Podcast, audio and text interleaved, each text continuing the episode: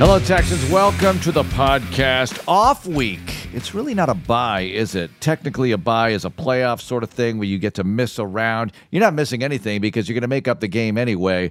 Everybody gets one, but we call it the bye week. I don't want to get technical, and it's fun because the Texans are coming off a win. They're three and three. They're a hotly contested item in the NFL right now very much appreciated the progress that uh, the Texans have made. A lot of national pundits showing the love right now for C.J. Stroud, DeMeco Ryans, etc. Blake Cashman winning AFC Defensive Player of the Week. How about Steven Nelson? Three picks, tied for the league lead. That can change over the weekend, of course, because the Texans do not play. How about the running game? 120 yards, second best performance of the year. That's good. Running defense, top 10 in points allowed this D. Now, the running defense top half of the league. That's big progress. They've been residing at the bottom of the league for a long time. So it's really wonderful to see this progress. And let's talk about it a bit with Kevin Kugler, just a bit here, because we're going to go national and then zoom in because Kugler does the preseason TV broadcasts for the Texans as well as a play by play man. But Taylor Swift comes up in this conversation. Omaha, Nebraska with the College World Series. Boy, that's a wide array right there. Let's get into it with Kevin. It's Texans preseason TV play by play man, Kevin Kugler, who also happens to do Fox Games and Westwood One and a lot of other stuff. And Kevin, congratulations on doing the most watched TV program since the Super Bowl with Jets Eagles getting, what was it, 26 million people? Yeah, kind of crazy. We're assuming that it was, you know, it helped that it was a really good game. We're assuming, though, that the rumor that Taylor Swift was going to be at the game drove up some audience early, and then they just stuck around maybe when they found out Travis was there, hoping that Taylor might show up. I don't, I don't know. It's, uh, it's crazy to think that, that that was our broadcast, but it was a lot of fun. It was a really fun game to be in New York for that atmosphere. All right, be honest now. How much Taylor Swift material did you have at the ready to talk about should she be at the game? You know me. You know I, I, I none of us go into these without some amount of preparation. Mm-hmm. So there were there were references ready if we had needed them. There were you know we we didn't have music ready because there's legal ramifications for using music that is not permitted to be used. So we didn't have the music ready, but we did have I did have many many things at the ready just in case Taylor Swift showed up. Luckily, I have daughters, as you know, Marc, so I can lean on them mm. for any of my Taylor Swift needs. What about but what about the producers and everything? I mean, this had to come up in the production meeting because eh, I know people get tired of it, but it is cool stuff to cross over into pop culture and that kind of thing, and you have to be able to capitalize on it. And 26 million, maybe you did. Yeah, I think I think you have to.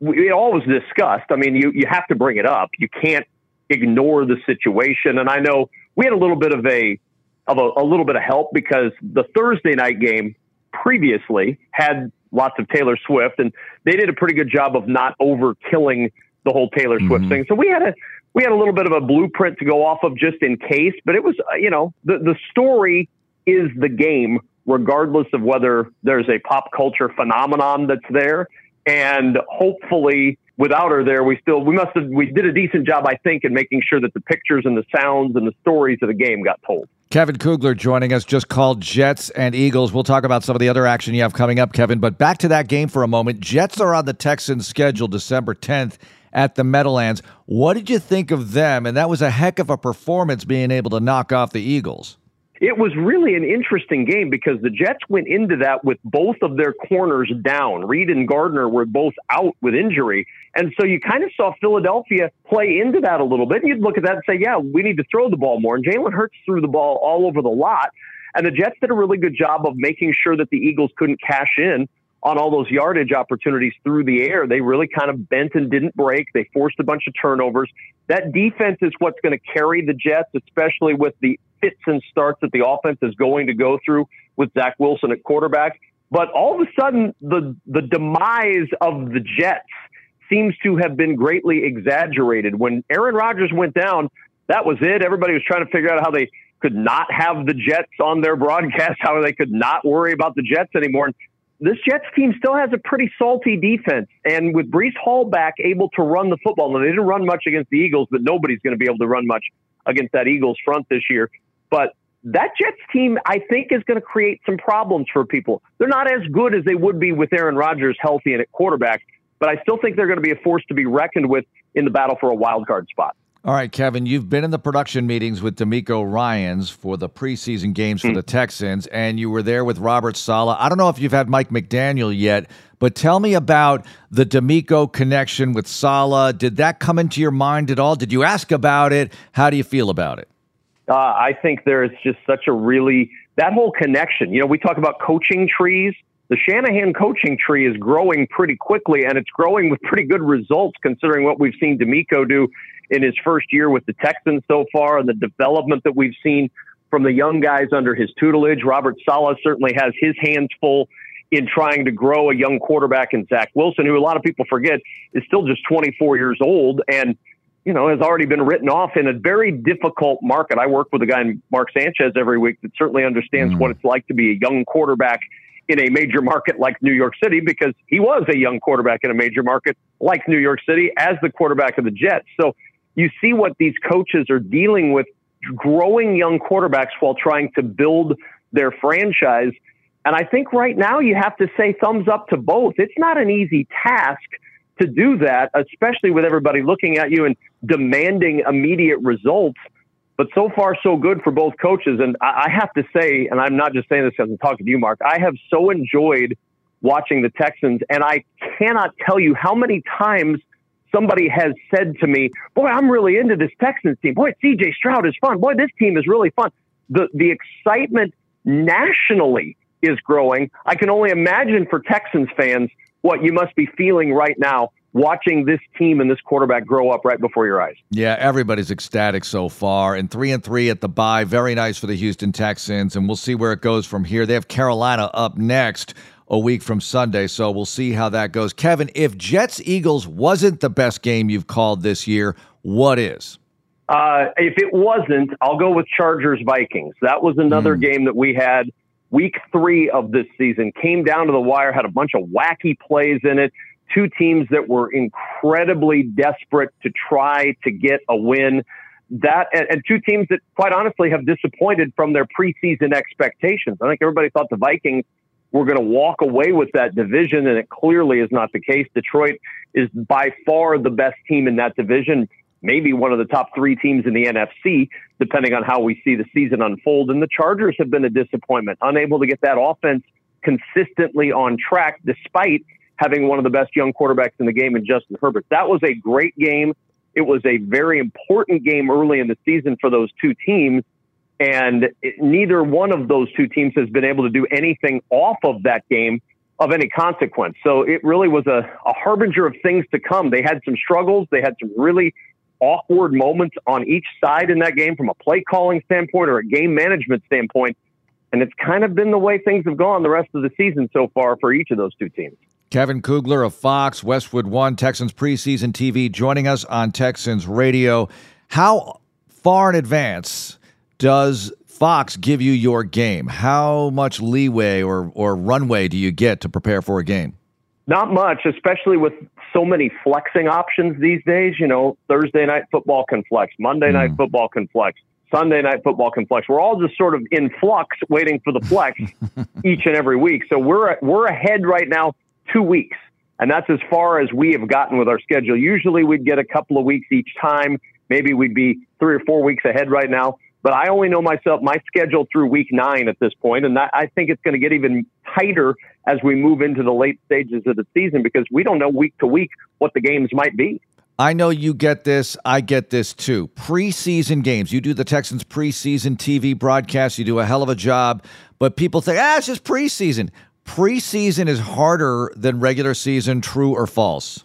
Oh, 100% true. And there's so many more players. Think of the volume of players you have to have some amount of information on for the preseason versus the regular season. I, I have to have a 53 man roster.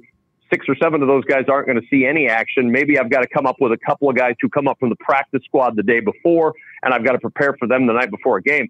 But the preseason, my goodness, you've got 100 players. You've got to try to figure out who these guys are. And any one of those guys in a preseason game could make a play, I need to be able to say his name correctly. That's, as you know, that's the first thing any of us doing play by play want to do is make sure we're saying the guy's name right. And then maybe add in a little bit of information as to who in the world that person is. Because if you're a fan watching a preseason game, there's a good chance you don't know who this guy was that was picked up off waivers from the Vikings two days earlier and has just shown up in this preseason game. It's a I love it. I mean, it's it's fun to do. It's a, it's exciting to see these guys start off their seasons, and it's why I've been so excited to be part of it for so many years now.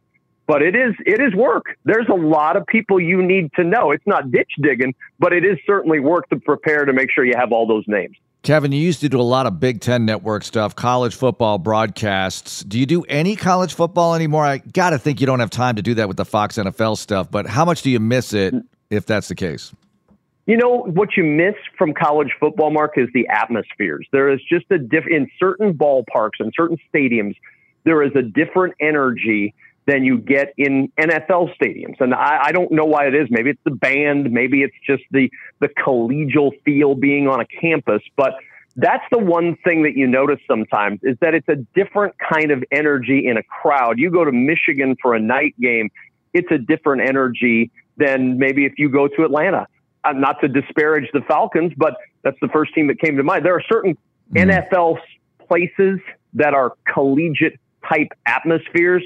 Kansas City is a collegiate type atmosphere. Buffalo is an atmosphere all its own, but there is just a difference in the crowd in certain college environments that you cannot replicate at the NFL level. Doesn't mean it's different. Doesn't mean it's bad or good. It just means it's different. And that's the one thing that I've noticed the most doing exclusively NFL for the last few years is that the crowd volume, the crowd energy is a different feel in certain NFL places when you compare it to some of the best college places. Kevin, I know you get into a lot of college basketball with Westwood One, Big Ten Network. When does that start up for you, and what are you looking forward to in that department? Oh, I, I, I jump right in feet first with Fox and Big Ten Network doing college basketball games. I think I have nine of them in November. Nice. So I'll be I'll be yeah, I'll be plenty uh, I'll be plenty versed in it. I get to see Michigan State I think four times in the month of November. I think Tom Izzo has a team that could go to the Final Four again.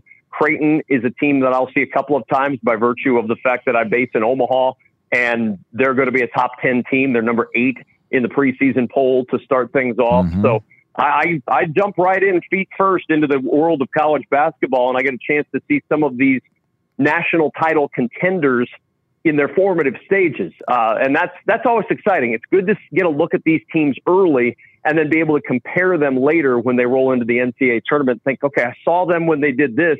Look at the leap they've taken.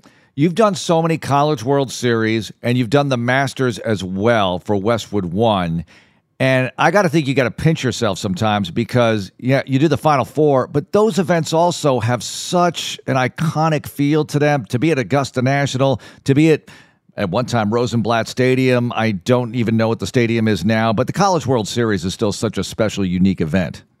it, it is all of those college moments and really just those unique moments. I've been fortunate. I, have gotten to be at every Masters except the fall 2020 Masters during the COVID year when everything was weird. Uh, since 2009, I got to see Tiger win his last green jacket. A, a, still one of the most remarkable at, you talk about atmospheres. I don't know that there's anything I've been around that is quite like Augusta National Golf Club when Tiger Woods is on a on a prowl Sunday to win a green jacket. That is one of the most incredible atmospheres I've ever been around, regardless of sport. And I still think about that from time to time. Just I can't believe I was sitting at Amen Corner calling Tiger Woods playing for a green jacket. It's just remarkable, and it may be the last one he ever wins. Although at this point, I would never put anything past Tiger Woods or any of the great athletes. But you look at some of those events and some of those places. I've been very fortunate, and I, you know, I, I consider myself fortunate every time I get to go into an NFL stadium and call a game. I, you and I have jobs that there are so many that would love to have. They would give up almost anything they have to have those jobs. We're extremely fortunate, and I'm, I'm, I'm blessed. I know it every day. Well, we're fortunate to have you on with us today, Kevin. Thanks so much for the time and best of luck this weekend and the rest of the season. Thanks, Marc. Looking forward to seeing you down the road. There's our talk with Kevin Kugler. Hope you enjoyed the conversation and check out all the other podcasts wherever you got this one. Hit subscribe to whatever you can subscribe to and keep listening. Let's have a nice bye week and then back at it against the Carolina Panthers. Looking forward to it so much. Have a great weekend. Go Texans.